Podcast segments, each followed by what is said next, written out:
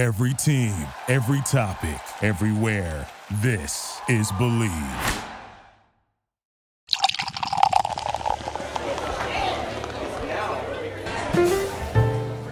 Greetings, salutations, and hello to all of my unlucky lounge rats. They're out and about in the multiverse. It is wonderful to see you have joined us back here in the Unlucky Lounge in historic Monastery Manor for another episode of Draft and Draft.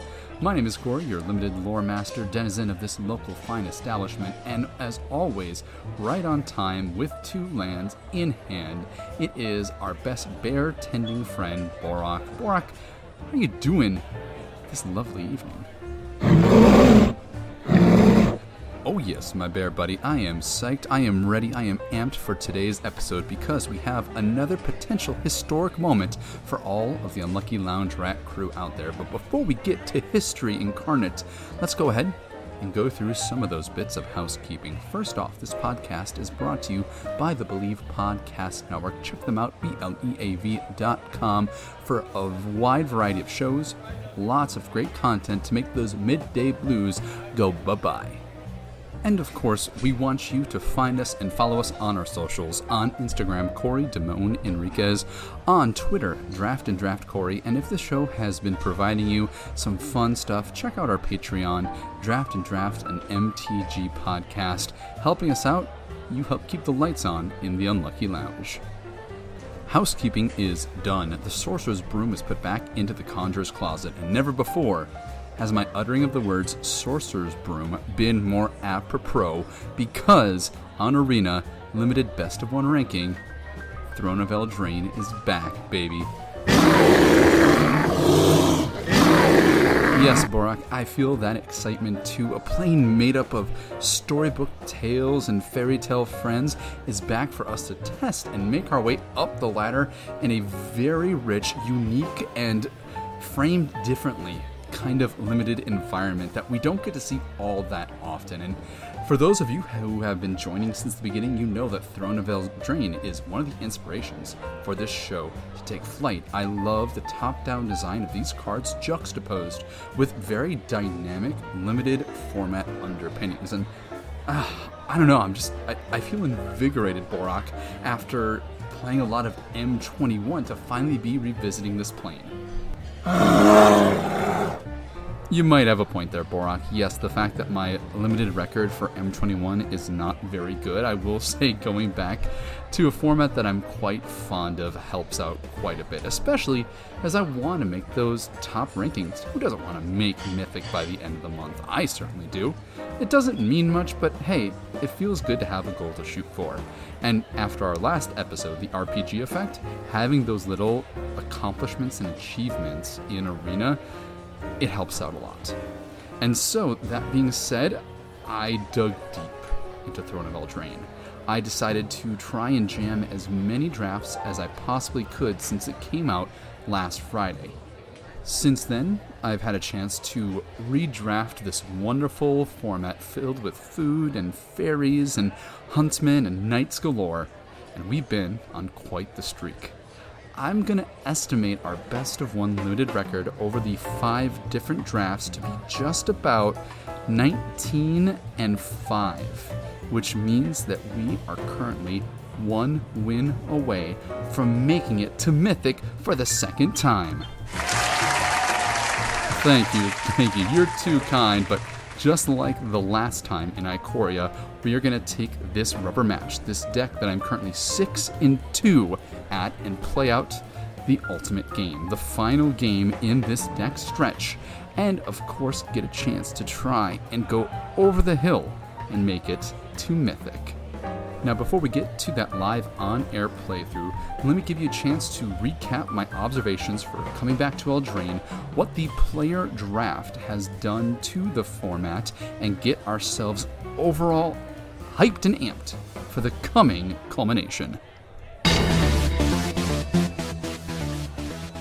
So, first, let's talk about the elephant in the room. The thing that really drove down Eldraine in the public eye most of all. It was widely drafted on Arena, and a lot of people gained a certain admonishment for the bot based on the fact that Merfolk's Secret Keeper was so underdrafted by the computer, and people could end up with decks that have five to six Merfolk Secret Keepers, and it would cause people to feel like they were going insane. And who can blame them? It was a single card that warped the meta because of the way the bots were programmed, and it basically led to a lot of non interactive magic, which I think 90% of people who play Limited love their interactive games of Magic the Gathering. And now that we've returned to Eldraine in Limited on Arena, I am happy to report that the Merfolk Secret Keeper problem is not as bad as it used to be. I think this is one of the coolest limited formats of all time. It's a chef's kiss of an accomplishment that incentivized me to actually want to play monocolor. And now, I think that though I'm still seeing a mill deck in every draft that I'm competing against, I don't think it is as egregious as I think people saw it as. I just use a lot of as's in one sentence. Um, excuse me, Borak. No, I did not say that. That is gross. All that being said, in any limited environment match on Arena with Eldraine, I would still expect to see at least one mill deck at the table because I think the strong resonant visage of Merfolk Secret Keeper still lingers in the environment and people are going to try to do it, but without having access to five or six of them consistently with the bots, I think it's giving a little bit of a breath of fresh air for said limited environment. Now, what else is there to draft, or what else have I seen in the last few events? I've seen a number of mono white and mono red decks. They're strong, they're aggressive, and they can be quite good, especially because some of the stronger pieces in Eldraine, the commons and uncommons, say a Rimrock Knight, they only go really well in the aggressive builds. Same with Ardenvale Paladin, the 2 3 for 3 that adventures to tap down two creatures at instant speed. It's a good card, but it's exclusively good in the aggressive decks. So the pieces that are aggressive, the aggressive decks will get, and sometimes they'll get it relatively late. So if you're getting past an aggressive deck, investigate, give it a try. The other deck that I'm seeing a lot, and a deck that I have drafted a number of times, is the blue black Controlly Artifact build. And I still think this deck is good, and I still love playing it. Turn 1, having a Witching Well on the battlefield, shaping your next few turns, and then casting Bring to life on your animating fairy, you feel like you've gotten away with something, especially if you go into turn 2 Lucky Clover, boom, two 4 4s swinging on turn 3. Blue black deck being aggressive, you know it. And of all the hybrid four mana costing cards, the ones that have four mana symbols in a two color combination, Covetous Urge has got to be one of the strongest ones, and one of the few ones that I will take relatively early in a pack and go into, because a lot of them you really need to be in the proper deck to take advantage of their power level. All of that to say, blue black, artifact, control, value plan with some strong synergy, still a top deck for me and a lot of fun to pilot. And I played, I think, two of my five drafts in these colors, and it felt very good. It felt very strong, and it felt good to be back in a format that allows you to do cute things and get rewarded for it. Unlike, say, Core Set 2021 in Best of One drafts, I don't know. I'm just saying things out loud. Now, let's say I were to fire up another Best of One draft of Eldraine in Arena. One deck that I would very much expect to see often is mono green aggressive decks. These are the kind of builds that take advantage of Gingerbrute, the Rosethorn Halberd, and the Wildwood Tracker, and playing a lot of low power cards, but cards that have a lot of benefit to emptying out your hand and asking your opponent to deal with these cards. I have seen a number of them in the number of drafts that I had, and I feel very grateful that for most of my considerations, I'm taking really early interaction. I think this partially has to do with M21 still kind of lingering in the consciousness of the social sphere out there. So I think some of these aggressive builds are being more proliferated in the best of one human drafts on Arena. A lot more mono green aggression. I think there's a lot more mono red aggression. And I think this also means that you should be ticking up your pick order for cards like Reave Soul and Scorching Dragonfire. Yes, Scorching Dragonfire. The M21 All Star began in Eldraine, and now that we've returned with player drafts juxtaposed with the way that M21 has been influencing the zeitgeist, has made this card, I think, become a little bit better and a little bit higher of a pick. And speaking of Scorching Dragonfire, let's get to our event at hand. This deck that could just get the seventh win and put us over the hump and into the mythic rating for July on Arena. And we ended up with a blue red draw 2 matters deck. Now, I know what a lot of my Lucky Lounge rats out there are thinking is that by the end of the format, content creators such as myself kind of wrote off the power of this archetype because a lot of the best cards for it are built into the uncommon rarities. So you need higher rarities to make this two color combination really hum. You need cards like Improbable Alliance. You need Faerie Vandal, the 1 2 flash flyer that gets a counter when you draw your second card on each turn. Well, my unlucky lounge rats, if this draft deck could have a moral, the moral of this would be if a deck is being passed to you, even if it's being written off, you should still probably be in it. This would be a good example of, say, the white black life gain deck from Core Set 2021. You don't often want to be in the deck because it requires a lot of uncommon payoffs to make the deck hum, like Griffin Aerie or Indulging Patrician. The same thing is for the blue red draw two cards deck. When it gets passed to you, you have to know how to draft it and you have to know when to get into it. And this draft did just that. It started off with a pretty safe Scorching Dragon Fire, followed by a Searing Barrage, trying to cement ourselves into red, maybe sending as few red signals as possible going into Pack 2. I found that while drafting Best of One online, sending the clearest possible signals is to your benefit. That even includes, say, getting a late 9th or 10th pick, something good in a different color, just shipping it along if you're sending the right signals for that same color to the person on your left. So I was taking as many red cards as I possibly can, picked up a Turn into a Pumpkin on pick three. Then we found a Fierce Witch Stalker. I took that, not sure where I was going to go from there. Then we found a Merchant of the Veil. Happy to take that. And then my first hint had a signal. The first copy of Improbable Alliance. It's the red blue enchantment that says when you draw your second card each turn, you create a 1 1 blue flying fairy creature token and then for four red blue, you can loot. This card is very strong if you can have the deck hum with it, because the activated ability is mostly irrelevant. And in order to make a card like this work, you really have to start to shape your deck for it. I took it because it had the highest power level of the cards in the pack.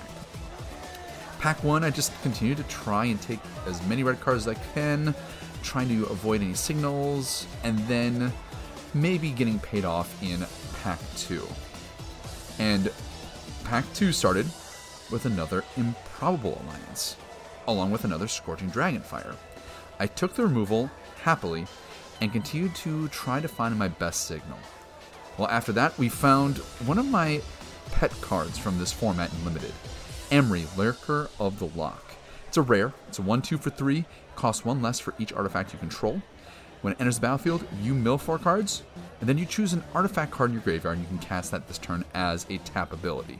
This card, when combined with cards like Witching Well and Golden Egg, it becomes an engine into itself.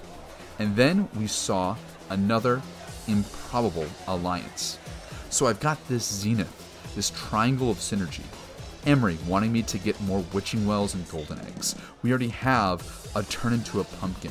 We can pick up an opt maybe on the wheel. We saw a late improbable alliance in packs 1 and pack 2. That's a signal to me. The draft rounded off quite nicely. I ended up with two Witching Wells, two Golden Eggs, a couple rares. I opened an Embercleave, which, if anyone's played Standard, you know that card's disgusting. A Stolen by the Fae, that's X blue blue, a sorcery to return a creature to its owner's hand, and then you make that many 1 1 blue fairy creature tokens with flying. Solid card. We ended up with the Faerie Vandal, more uncommon payoffs for this draw 2 archetype, and a deck that really pays off in this draw 2 synergy. I ended up picking up a late Merchant of the Veil in pack 3 as well that just told me that even though this deck is maybe not so supported in the commons, it has some great payoffs if it's open and comes together. Thank you, Borak. I'm pretty proud of this draft as well. And hopefully, this draft is going to take us to Mythic Nation. We've got one game. We're 6 and 2 in playing this deck. Can we bring it all together? Well, my Unlucky Lounge Rats, we're going to figure that out after we take a quick break. Stick around. I haven't really woken up. Oh, until I've had my McDonald's breakfast deal.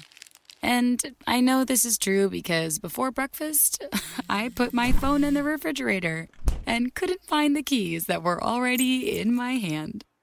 Nothing gets the morning going like the first sip of an iced coffee. Get any size and any flavor for 99 cents until 11 a.m. Price and participation may vary. Ba-da-ba-ba-ba. McDonald's. I'm loving it.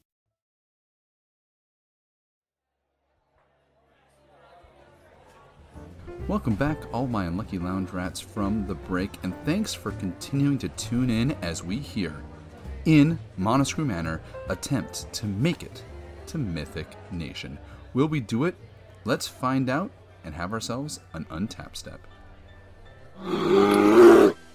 Good question, Borak.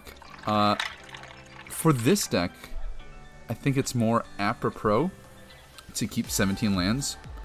I know all the algorithms on Arena say 16 is a good number to prevent being flooded, but I don't think this deck is going to have problems using more mana with having the inclusion of like Improbable Alliance and Witching Wells and be able to do all the stuff with that. Alright, our game is loaded, we are on the draw, and we have a solid hand to start off with. Two mountains, two islands, an improbable alliance. We've got a golden egg and Embercleave. Ways to draw more cards. We have the centerpiece of synergy. This is a solid, solid keep. Our opponent starts on swamp, passes the turn, and we drew a mountain. Gonna play island to represent blue. It's a good color. Our opponent started on Smitten Swordmaster, and then we're gonna play Improbable Alliance and create a fairy token. Put a big block on the board. That's pretty cool. Whoa, our opponent played a second Smitten Swordmaster. I think we're in a good matchup here. Alright, so we drew a Witching Well and a Queen of Ice in the last two turns. Turn 3, playing the Golden Egg into playing the Witching Well, starting to shape our next few turns. Looking pretty good right now. Uh, Witching Well. We're gonna scry 2. Ooh, Stolen by the Fae and an island. We'll put the island on the bottom and keep the Stolen by the Fae on top. Yeah, Borak. Witching Well is kind of like a 3 for 1. Not only does it draw you two cards eventually, but the Scry 2, putting that island on the bottom, is basically as good as drawing another card. And it looks like our opponents are missing land drops. They've got a red and black mana, two Smitten Swordmasters. I've got Improbable Alliance that makes those Swordmasters look really sad. I think we're in the driver's seat here. Well, they attack with their Smitten Swordmaster. I'll block happily and.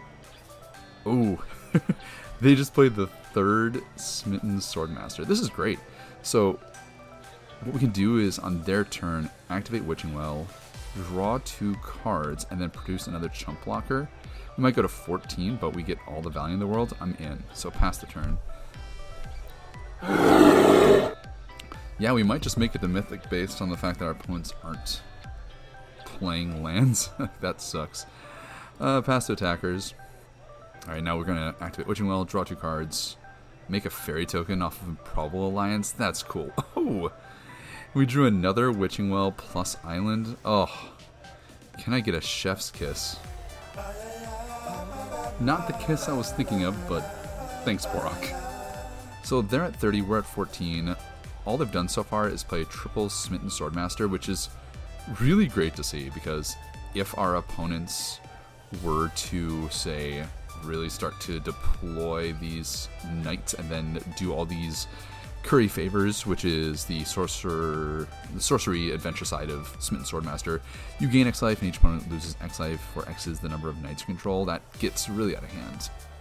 So we just drew our Emry, another piece of our value puzzle, and she costs two right now, but I can play the Witching Well to make her one blue mana and set us up for future turns. I think that's the right way of approaching it, so yeah. So we'll start on the second Witching Well, scry two. See two lands, put them on the bottom. Oh, feels so good, Borak. Then we're going to play the Emry for one blue. Let's see what ends up in the yard. Mill two more lands, and we get a golden egg in the yard. Oh, this is just stunning. Pass the turn. So if they draw land and Giant Skewer, which they played last turn, their Smitten Swordmaster, we can just Scorching Dragonfire it off of one of the cards we drew. Oh, they Reeve Solar Emry. That's so depressing.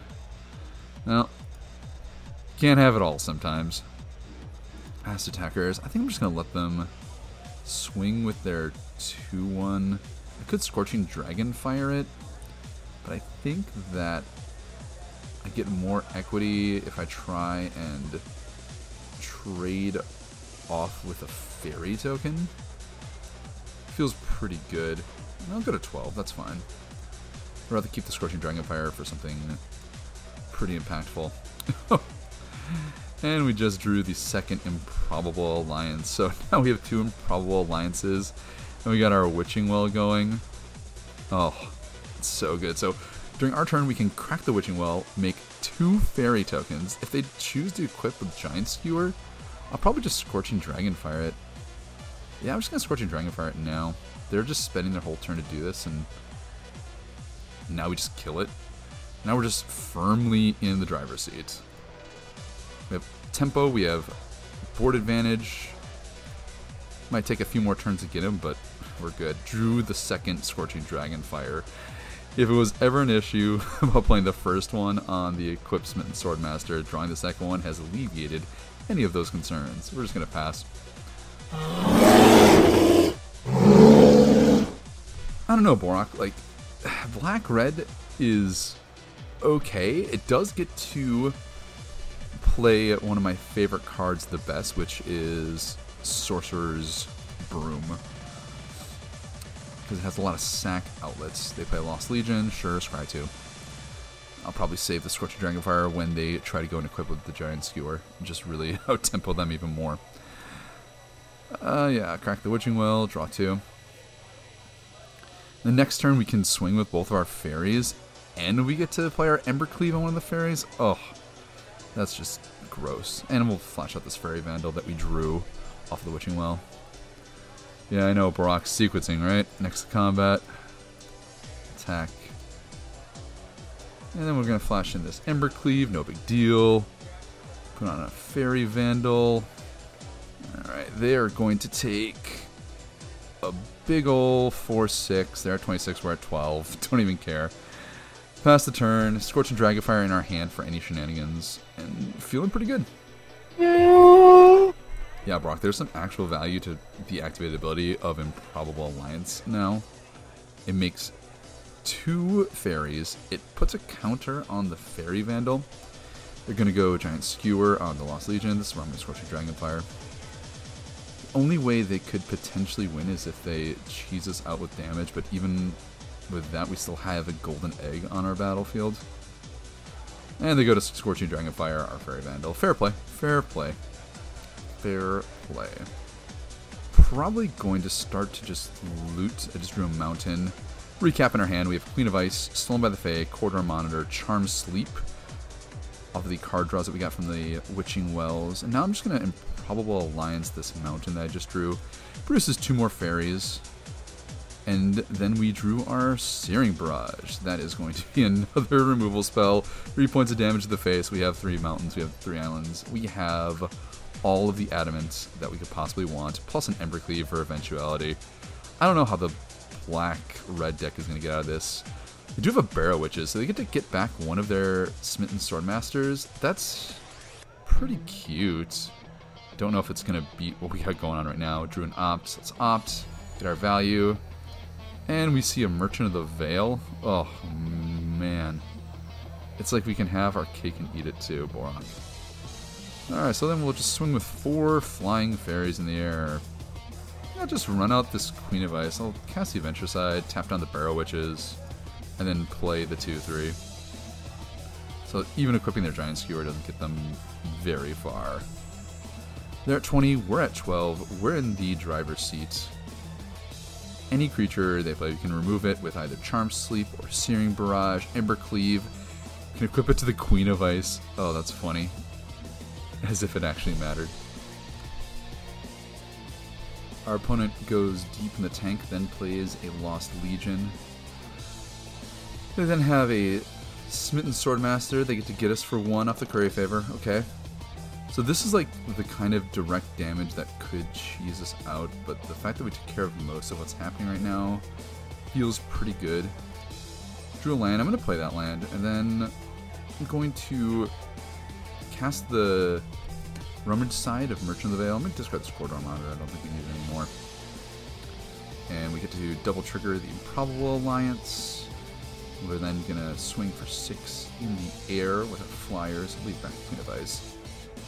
They take six. We are going to play the Merchant of the Veil. And uh, for nah, I don't even I don't even run anything out. I'll, I'll equip the Embercleave though. We'll equip it to the Queen of Ice, just in case. Our opponent plays another Barrow Witches. That is frightening. They are black red knights with triple smitten swordmaster. This would be really, really hard to beat if they didn't brick on two lands for multiple turns. So now we got eight flying in the air. We've got an Embercleave. Feeling pretty good about basically whatever happens. The Stolen by the Fae is particularly awkward though against them. Uh, I might just cast on the Lost Legion though, because I think at that point this game is over. First, let's activate the Merchant to get all of our triggers. Discard the island that we just drew. Draw a mountain. Bravo Alliance does the trigger thing. And I think we're going to go to town and see what they want to do. Swing with the Queen of Ice that has Embercleave on it, all the fairies. I'll let them do the math. This is a math for blockers. We got both Searing Barrage and Turn into a Pumpkin in our hand, so if they try to block for some cute way, we get to blow them out. They block with both their Barrow Witches. This is where Searing Barrage is going to do its work. That's pretty cool. Searing Barrage with Adamant on a Barrow Witch. Pay with Adamant. We're tapped out. But it's looking pretty good at this point. That is getting them at two. We got one turn to try and kill us. We've got a lot of fairies, Borak.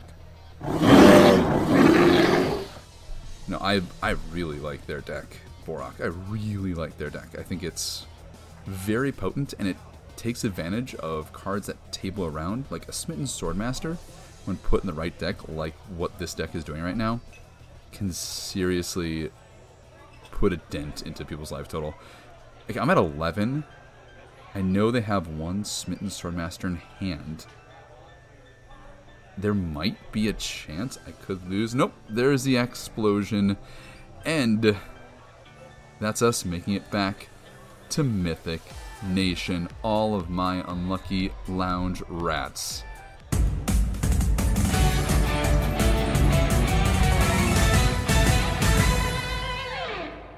Yeah, it feels good, but more importantly, it just feels great to return back to Eldraine and get a chance to play with monocolor with some really sweet uncommon payoffs and build around cards and just overall take a quick breath from Core Set 2021. Having a chance to step away from it for a hot second was, I think, healthy for my own mental energy and the amount of mental energy that I want to expend on Magic the Gathering. Just getting to do stuff that I'm super nostalgic for. It is really nice. And I bet if I get a chance to crack open some more digital boosters of course, at 2021 that maybe I'll gain a little more appreciation for it. Having a different kind of playstyle, a hard, quick, fast deploy, and I'm not opposed to it. However, in just a few days, we're going even further back in time and back to the OG plane. Dominaria is soon to be in Best of One on Arena for the latter, and believe you me, Unlucky Laundrats, we're going to be talking about that real soon. Well, once more, my Unlucky Laundrats, thanks for tuning in, and thanks for joining us once more on the successful journey to Mythic Nation. And as always, I want to know from all of you out there. Find me on socials, Draft and Draft Corey, Corey Damone Enriquez on Instagram. And if the show is giving you some joy, do us a favor and drop a rating wherever you find us. Apple Podcast, it helps out with the algorithms and helps us get more listens and keep this show rolling. So just take a hot second to rate us, and even if it's not five stars, I'd love to know what you think. And also, let us know what you think about these Journey to Mythic Nation episodes, the live reading of our gameplay. Do you enjoy them? Are there little details that you'd love to know while playing the game?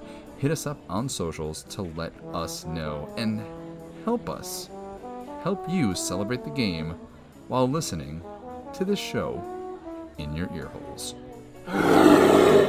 Yeah, I think you're right. When we start to put phrases like ear holes together, it's time to call it a night. So, on behalf of myself and of course my bear buddy Borak, thanks for tuning in.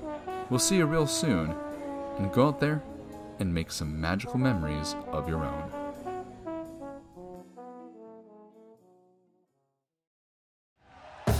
Thank you for listening to Bleav. You can show support to your host by subscribing to the show and giving us a five star rating on your preferred platform. Check us out at Bleav.com and search for B L E A V on YouTube.